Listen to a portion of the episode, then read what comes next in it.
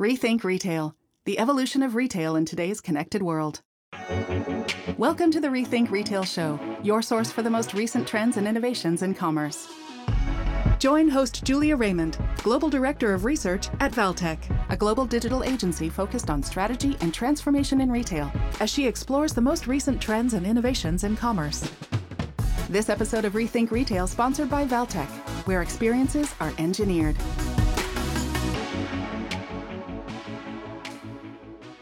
Hi, today's episode of Rethink Retail features my guest Michael LeBlanc.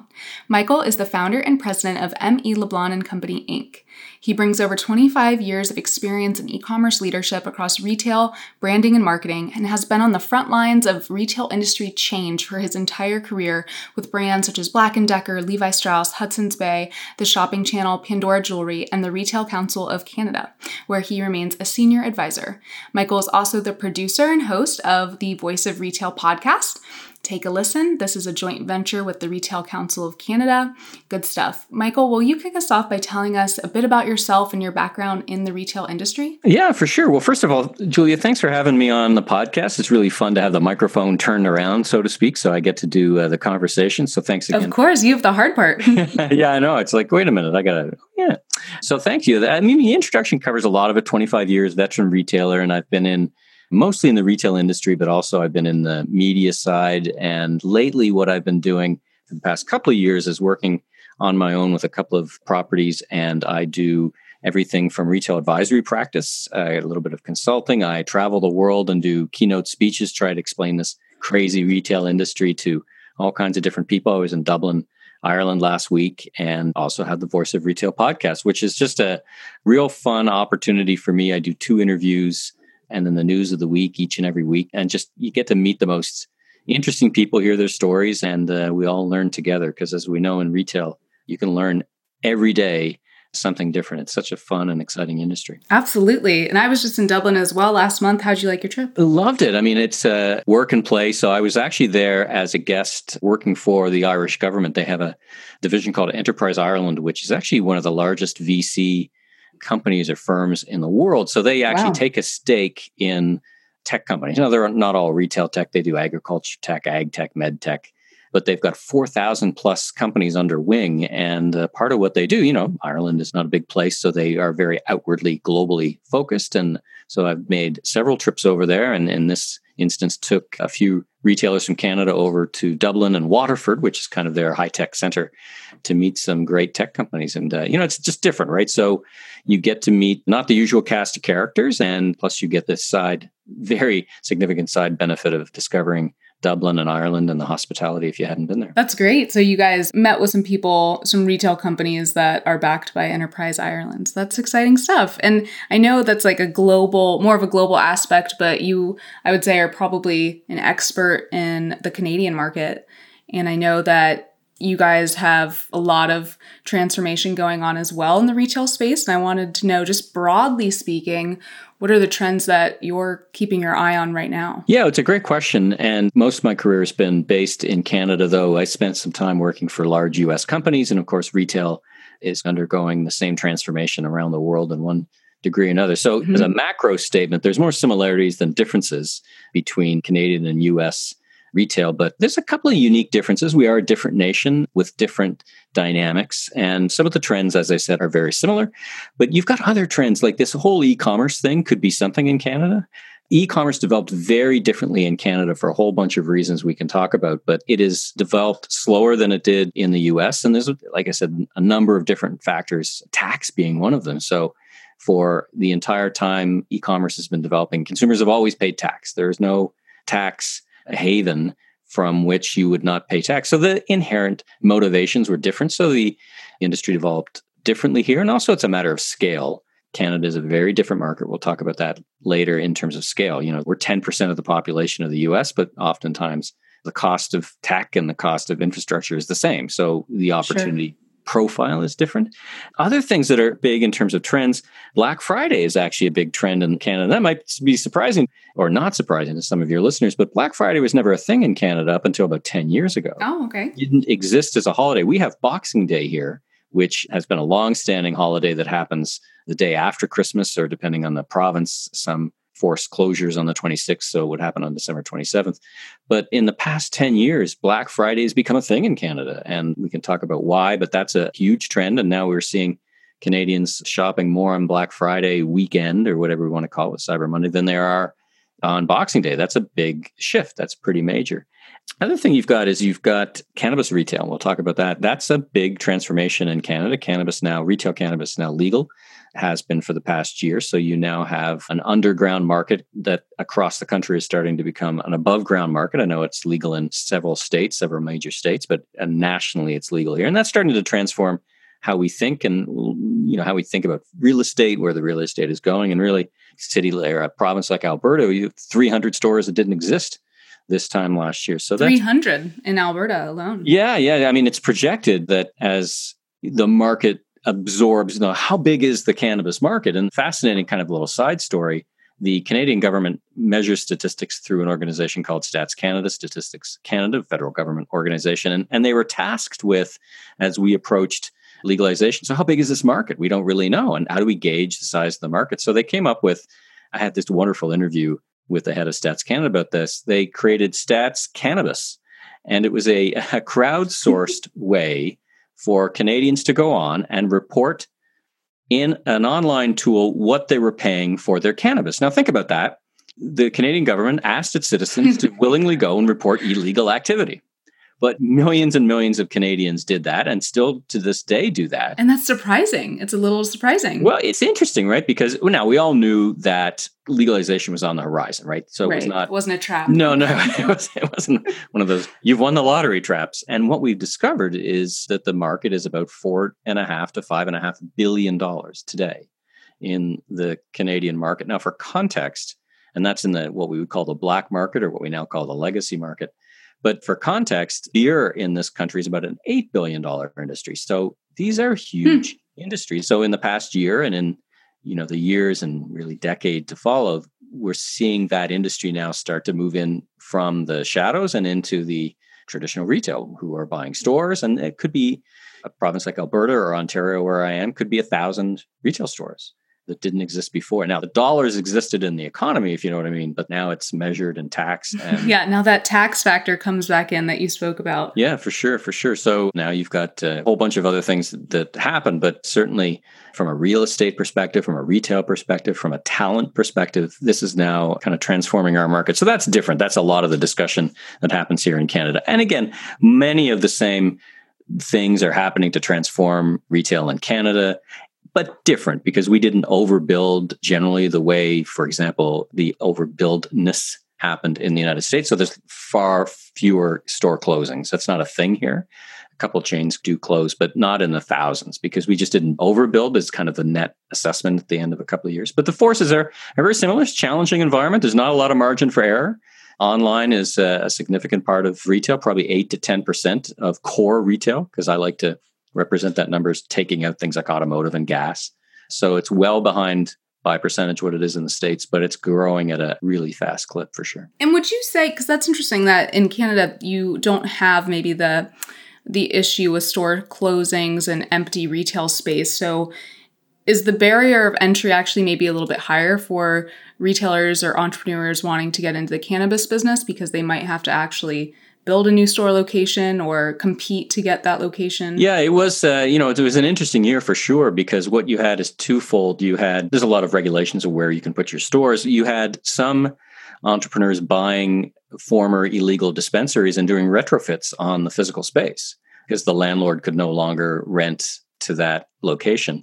But you also had some greenfields. You had some in Toronto on Yonge Street, the main one of the main strips. They had an old HMV record store that's now a cannabis store.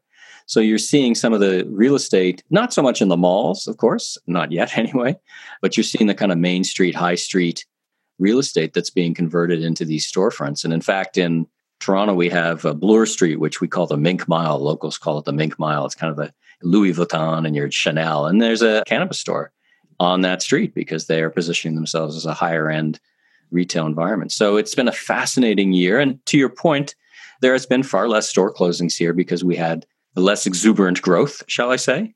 We're not immune to it by any stretch of the imagination. And the other defining characteristic that's a bit different Retail Council of Canada did a report on shopping malls. There's a new one coming out in a couple of weeks. And out of the 30 top shopping malls in the country, only three of them posted net losses in terms of productivity. The rest posted gains.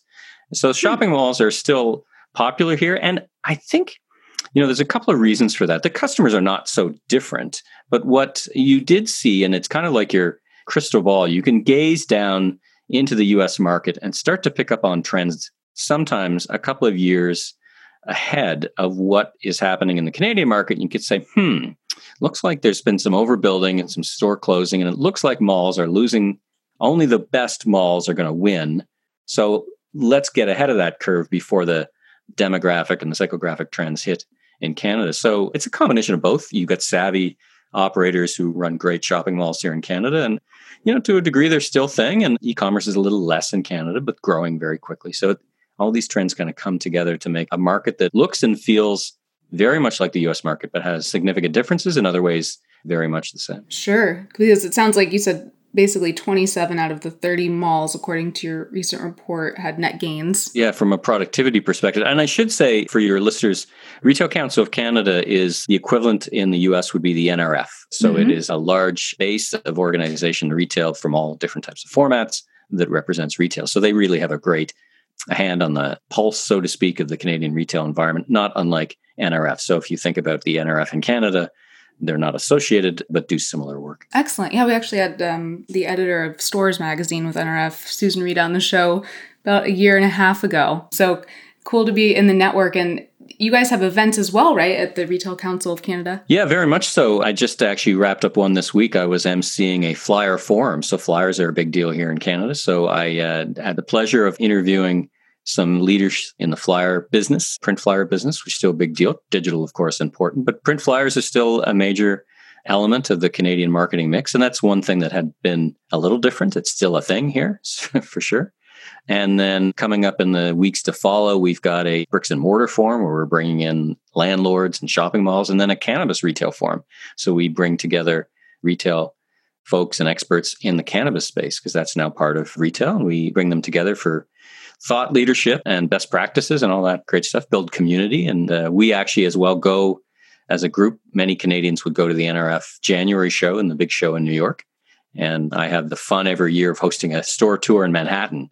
So there's enough Canadian C level executives that we get on a bus and we tour what's new in Manhattan. And again, you kind of have that little crystal ball where you can say, huh, I try to find what's happening here that may you know may work its way up to Canada in some way, shape, or form. What does that look like, and what are the differences and what are the similarities? Definitely, it's interesting how there are some things you can predict, right, based on all the factors. Yeah. Mm-hmm. Are you doing it this year, by the way, the tour? Yeah, we're doing it this year, and I've got actually my pre-visit coming up in a couple of weeks where I go down in advance, and you know, there's some usual ones that are on my list for sure. Hudson Yards, for example. Let's walk through Hudson Yards, and that's probably going to be on the tour this year. Are we definitely gonna... the new Nordstrom? Yeah, the new Nordstrom for sure. That's exciting. The new Apple store is pretty cool. And you know what it comes down to? There's a lot to see, but we only have a couple hours, and getting around Manhattan isn't getting any easier. No. um, and I've been doing this tour in Manhattan on a Sunday for years, and I can tell you between the number of rideshare companies and the number of package delivery companies traffic is not any easier. So you really have to. Sometimes the tour is guided by logistics as much as innovation. Yeah, maybe it'll be a Segway tour in the future. You know, well, yeah, go faster than the cars. it's true, and uh, you know, there's clusters of innovation though, right? They tend to cluster whether it's Soho or Hudson Yards or on Fifth Avenue. There tends to be clusters of innovation that we can look at and get a glimpse of what may come to pass, or at least what the U.S. market looks like, and kind of judge from there. Sure, and I'm I'll be at NRF as well, so I'd love to, you know, maybe catch you. I know it's a crazy time. I wanted to ask, I wanted to bring it back because you mentioned earlier that Black Friday was not a thing 10 years ago. We're saying 10 years, so that's 2010, uh, which doesn't seem like that long ago, but that was a decade ago. Why was it really good marketing from big global brands that it caught on in Canada, or what were the factors that you think led to some e commerce growth from that? Well, I think it's three things. One is it was a defensive strategy. 10 years ago, the currency exchange rate was at par. So, in other words, a dollar Canadian was a dollar US. So, if you think about the geography of Canada, 90% of Canadians live within about 100 kilometers or 150 kilometers of the US border. So there's a lot of proximity, even physically, with the US border, not to mention e commerce, of course. So what we were seeing was when that dollar was at par as an industry we're not celebrating black friday it's a big deal and canadians were streaming across the border so there were some lost sales that were pretty obvious there the second thing was there's many many us and international brands in canada and so they started to say hey maybe we should have an event we should be in sync with our us counterpart there's a lot of buzz of course a lot of media spill that comes up into Canada. So it's not like Canadians didn't know that there was a Black Friday. That was a big factor. And then it became the opportunity, right? Is this the right opportunity to build in a new holiday? And in fact, there's two very distinct schools of thought because, of course, it's not a holiday here. Our Thanksgiving was a couple of weeks ago. So our Thanksgiving is much earlier than US Thanksgiving. So it's not actually a holiday. So it takes on a different flavor and a different characteristic. And, you know, there's really two narratives around Black Friday when you talk to retailers. And one narrative is, it's fantastic. It's a demarcation point that kicks off the holiday season that we just never had before.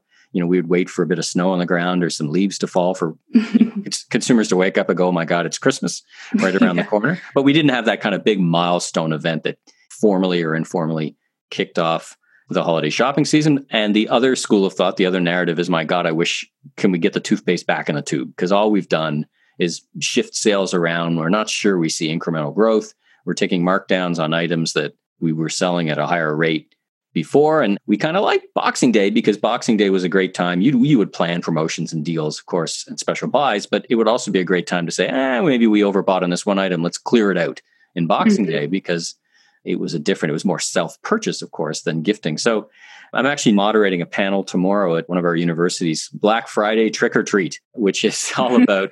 It's a bit academic at this point, so to speak, at a university, but it's here is it a good thing for retailer or if we just move dollars around at a lower margin? And then what is it going to look like this year when you've got the 29th? So it's a very late in the season, and then you've got a shorter season before Christmas. So it's a great dialogue and discussion and the dynamics are look the same but they're a little different and, and black friday cyber monday is a very good example of that mm-hmm. yeah cyber monday of course coming popping up and uh, we all look for all the numbers you know that are released right after Black Friday and Cyber Monday to see how certain retailers are doing. And I know that um, Target is one that's always on our radar. And I wanted to know because I read that Target crashed and burned, and it was very notorious story a few years ago in the Canadian market, uh, and that amounted to a six billion dollar loss. So I wanted to know from from your pure purview what went wrong. Well, a lot, obviously, um, and you're right. So the history is that in Canada there was a mass merchandiser that I worked for that was part of the Hudson's Bay company called Zellers, and Zellers was very much like a Target store. In fact, carried many of the same items, and it was a national mass merch store. And it was sold to Target, and so Target came to Canada and basically said uh, between buying existing stores and opening new. I'm going to open 130 stores on the same day. I'm going to open a couple of new warehouses. I'm going to open up new systems. And that's not going to be that hard for us, basically, because, you know, that's like what we usually do in the States, right? That's not terribly difficult to open up that number of stores. You could sum it all up by uh, three things. One, probably underestimated the complexity of opening up in a foreign country starting up a whole new distribution with new products, new vendors. Two, underestimated the regulatory differences in the two countries, and I'll give you an example of that. And three, underestimated the competitiveness of the market. And to be fair, they kind of gave everybody a two year running start. They said, well, listen, we're going to close all the stores for a couple of years and then we're going to launch.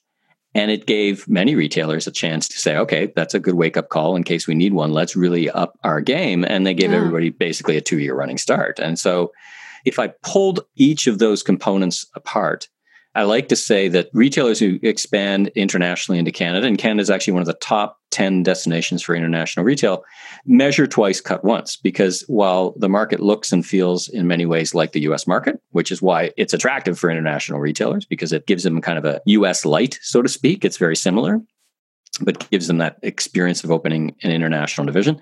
The differences are not insignificant. Everything from the currency, the language, right? We are a nation of two official languages, French and English. So whether you're operating in the province of Quebec or not, everything has to be from coast to coast in French and English. That's packaging, signage, not necessarily in store signage, but everything has to be compliant with both languages. So that's a complexity.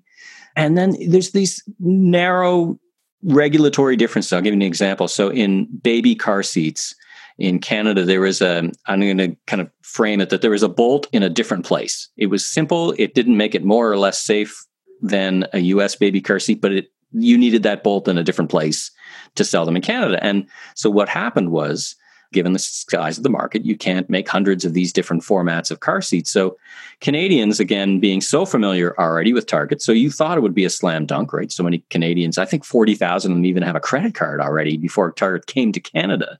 So they were mm. very familiar with the brand, but that meant they were very familiar with the pricing. They were very familiar with the assortment. And then when Target launched in Canada, the pricing was different, not just via exchange, but there's other cost inputs and differences. And then they didn't have the same breadth of assortment in some categories because they couldn't carry 10 car seats. The car seat manufacturer said, listen, I, there's not enough people there. I'll make you four. So that's kind of a broad lesson that there's enough differences that they mustered through. If you were to do it all over again, it'd be interesting to have that discussion with them. If they started with 10 stores, I mean, 10 stores, you can muscle your way through any problem pretty much, right? Your distribution center doesn't ship goods, no problem. We'll drive it over there.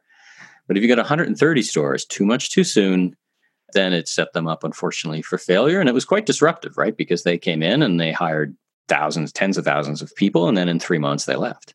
So it was very disruptive. And to this day, some of the real estate remains empty and some has just recently been converted this number of years on. So it was disruptive to the industry and a good case study for international retailers. Again, this whole, you know, if you weren't going to do it before, you better measure twice, cut once. Nordstrom, for example, whether they took that lesson or whether they had that approach to begin with, Nordstrom started with one store in Canada and then waited a couple of years and then another store. Another year passed. And so now they have, I think, five or six stores, but over the course of many years. And similarly, Walmart came to Canada in, uh, in 1984 and bought a retailer called Woolco, made almost no changes, changed in the initial years, but now is powerhouse here in Canada. So lots of lessons to be learned. Timing also was not their friend. So the key lesson is that it's a great market to be in. It's a good learning market if you're expanding internationally. It's a good market for US retailers to expand into Canada. I was reading an interview with the Untuckit folks, you know, the, the shirts for men mm-hmm. that are untucked. And one of their most highly productive stores is here in Toronto. There is that expansion north, and many, many brands do that and do that successfully. Sure. And it sounds like, you know, with any brand expanding internationally, you just have to take those precautionary measures. Like you said, the three things complexity, the regulatory, and then the competitiveness of the market. Yeah. Target probably thought they had the upper hand, right? They had a good amount of people who had Target credit cards that were in the market, but it actually backfired on them because they disappointed their customer base. Well, it's a great point because on paper, if you kind of line up all the reasons to expand in a big way into Canada, they all lined up, right? Walmart was here, they were successful. So we can be successful too. We'll come up and compete with them in Canada. So all the things lined up, but you know, somewhere between the strategy document and the execution, there was it just fell down for them, and uh, and they left the country. Mm-hmm. Now, Target's more of a discount brand, and I did read a stat that I was pretty surprised with, and it said that analysts are reporting up to 40% of all new retailers in the Canadian market right now are international luxury brands. We've seen a lot of new flagships opening in recent years. Can you speak to that a little bit? Is there like a reason that's driving, or is there a driving force? Because luxury tends to have some issues that they're running into right now. Yeah, I think it points to a similarity in our markets, this bifurcation of retail where the middle ground is where there's danger and the high end and the low end are thriving. And, and when we talk about bespoke retailers that are opening flagships, like these big global retailers are opening up flagships, but they're not opening up hundreds of stores. They're opening up three or four major flagships, right? So there's a part of the market in Canada that was probably underserved to some degree. There's part of the market that got on a plane and shopped in the United States for their luxury goods. And there's part of a market that is big on tourism, right? Tourism from Asia, from Southeast Asia, and from around the world that now can come to Canada and that those dollars can be captured here. So even circling all the way back to our discussion about Black Friday, you know, you've now got in Canada 10 years on a significant, significant difference in terms of the retail brands that are here so, you know, there was always a couple of reasons to go shopping in the US historically. One, if the exchange rate was in your favor, then that could work well. Prices are typically a bit cheaper in the US just because of your scale and size.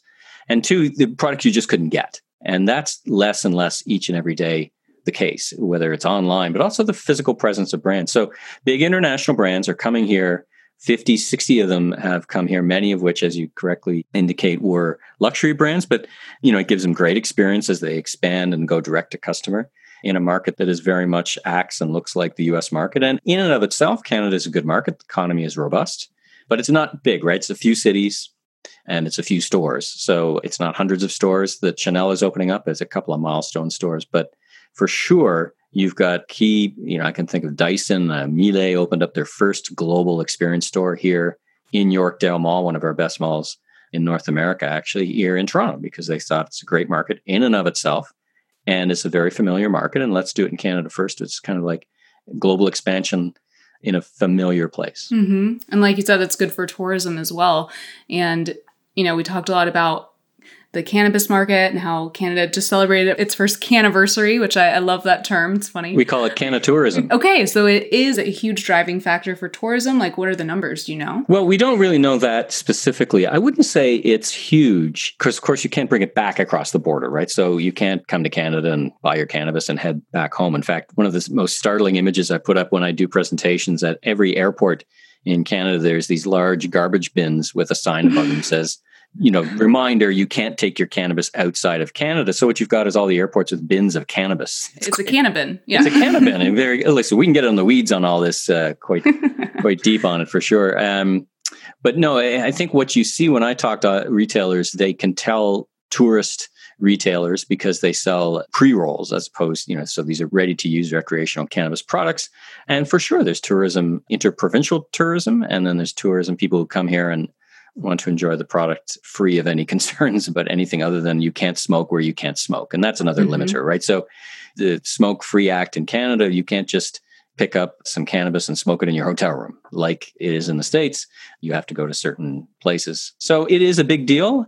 It's not an export product, so to speak, at the retail level, but for sure people come up and, you know, it's another great reason to come visit all of our cities if you're interested in um, partaking. Mm-hmm, definitely. And just the you know, it's another reason for people to come to Canada and spend money in retail as well. So, in other categories. Yeah, very much so. As municipalities try to think about their cannabis strategy and, and how it rolls out, it's just a different thing. Like when I talk internationally about it, you know, it just bends some minds. Again, not unusual in certain states, Colorado, California, and many other states in the US, very similar. But the fact it's nationally legal has uh, material differences in infrastructure and other things for sure. Mm-hmm. And it's funny because I read the new Nordstrom flagship that just opened in New York. It's funny because they have a bar, a full bar that's going into their shoe department. And I wonder, you know, in the future, in 20 years from now, or maybe even sooner, will we have, you know, like dispensaries that are within certain retail shops, kind of like bars are sometimes. Well, yeah, I mean, for sales for sure. I mean, you know, the consumption of product is not always smoking, right? So, in fact, as of last week, edibles are now legal in Canada. So, when you talk about that cannabis market, you get beyond the stigmatization of smoking. So now edibles become a thing that you can enjoy in many other different places. Uh, mm. So you are already starting to see in small ways, retailers start to think about what dispensary or what a cannabis retail store looks like, shop and shop kind of thing. Right. Early days, you know, we're only a year in, and the industry in the first six or eight months really was struggling with a shortage of supply. Actually, there wasn't enough supply. So retailers are now just kind of right sizing and actually getting product.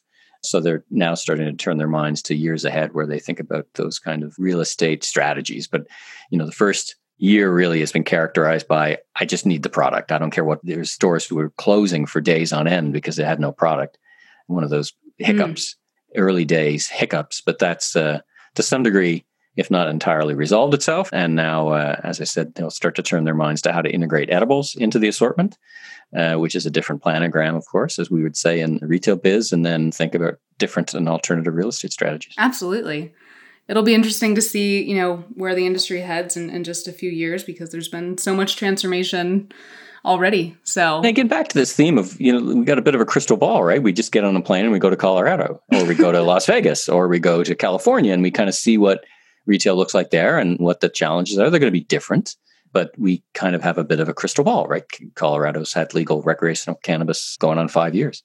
So it's not, uh, we're not cracking exactly new ground. In some ways we are for sure, but in other ways we can look to our friends down south and see what, uh, how the industry has evolved. Mm-hmm. And I might have to correct myself on this, but I think Colorado, the state of Colorado, actually had to give a refund to residents on their taxes because of all the revenue from the industry. You know, it's a great point because the black market or the legacy market, I think last I heard, is still 40% of the market, but it does mean that 60% of the revenue now is taxable. And uh, let's be clear, those taxes go into building better roads and better infrastructure and paying for schools. So it is certainly in the case in Canada, there's three objectives government objectives at the high level keep our roads safe and make sure people aren't using the product, keep our children and youth safe, and then eliminate the black market and capture both the safety of the product, you know, you know where you're what we call seed to sale, and then also the tax revenue, which flows into building much needed infrastructure, roads, taxes, and and all those other things, both at the municipal, provincial, and the federal level. Mm-hmm, certainly. And before we wrap up, I just want to touch on one other thing because I'm curious mostly. We just heard, you know, last week Amazon is now doing this free grocery delivery uh, for Prime members.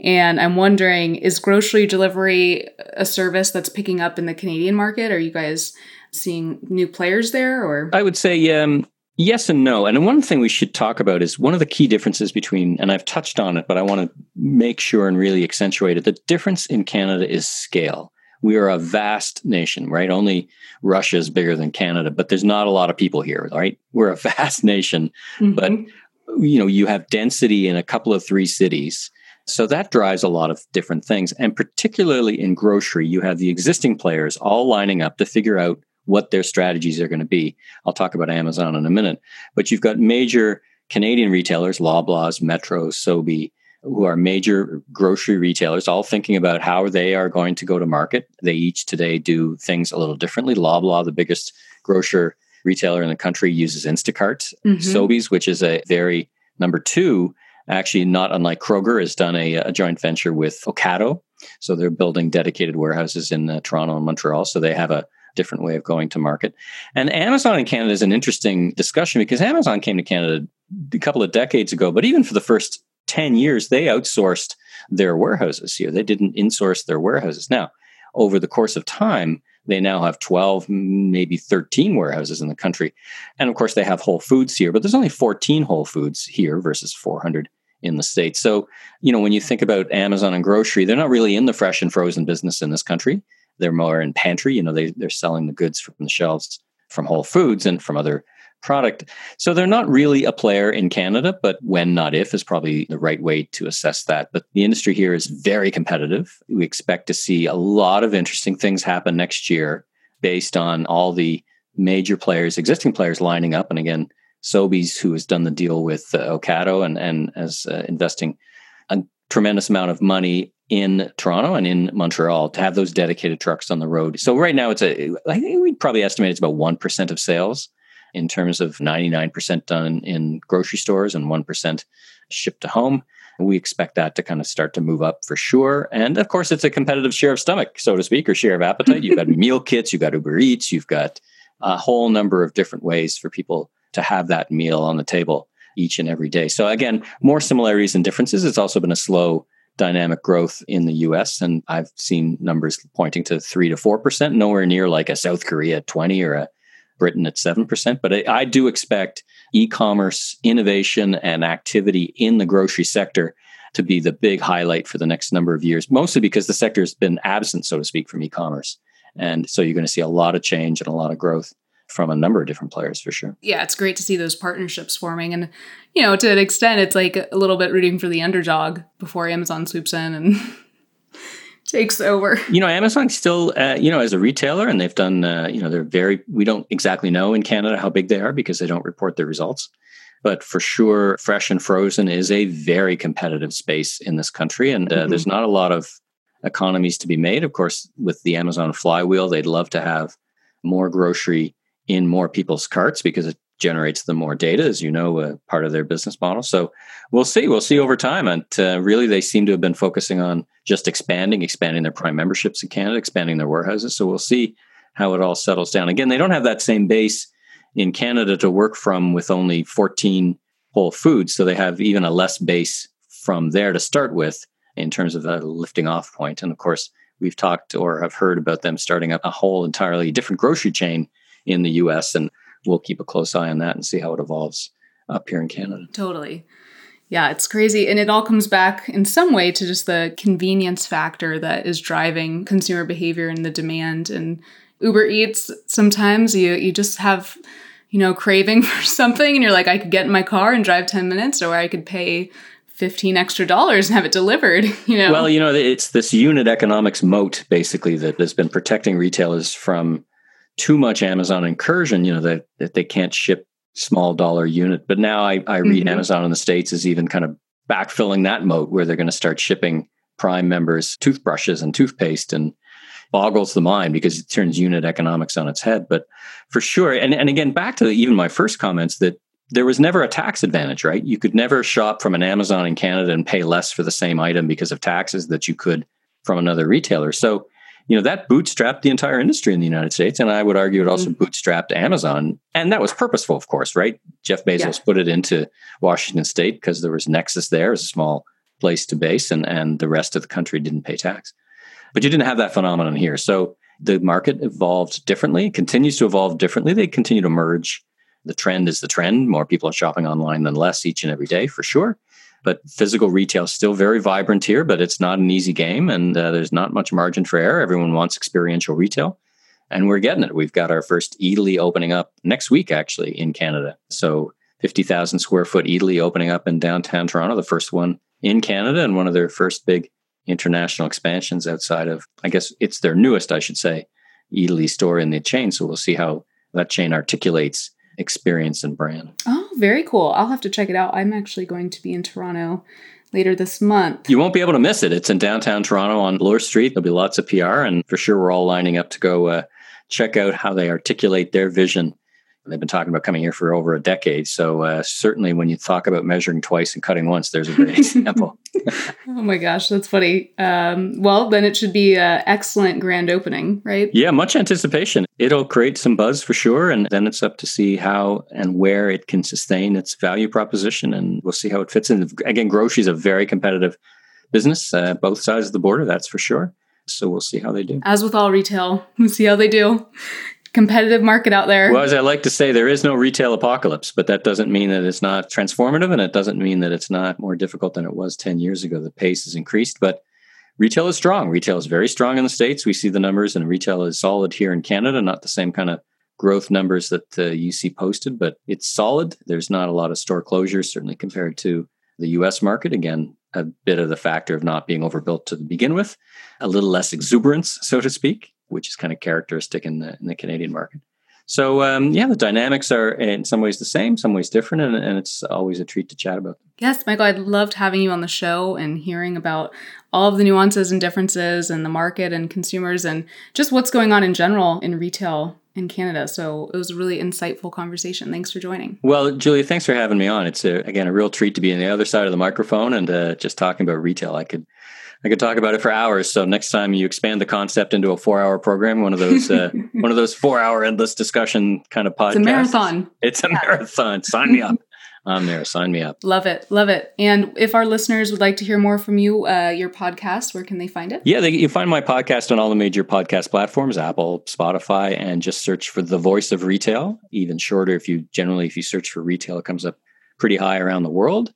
If you want to learn a bit more about me, uh, LinkedIn, of course, or on meleblanc.co. Co is the ways to uh, learn more or, or get in touch or just uh, subscribe to the podcast each and every week, interviewing uh, interesting folks. In the current episode, I interviewed uh, Ron Johnson, who uh, you may remember from Apple Retail, J.C. Penney, and now he's got his concept Enjoy, which is just launched here in Toronto. So always interesting people, and um, always an interesting perspective each and every week. Mm-hmm. And I will attest it was a great conversation to listen into. So check it out. The Voice of Retail podcast with Michael LeBlanc from the M.E. LeBlanc and Company Inc. and Retail Council of Canada. You got it. You got it. Absolutely. All right. Thanks so much. Thanks, Julia. Have a great day. You too. And one last note this is for our listeners who represent a retailer or a brand. If you would like to join a small panel of executives at our upcoming Rethink Retail dinner in New York City this January, that's at the same time as NRF's big show, please reach out to me at julia at rethink.industries for more information or to be considered. I encourage you to apply and note that spots are limited. You've been listening to Rethink Retail. For all the latest news on commerce and trends, join the discussion. Rethink.industries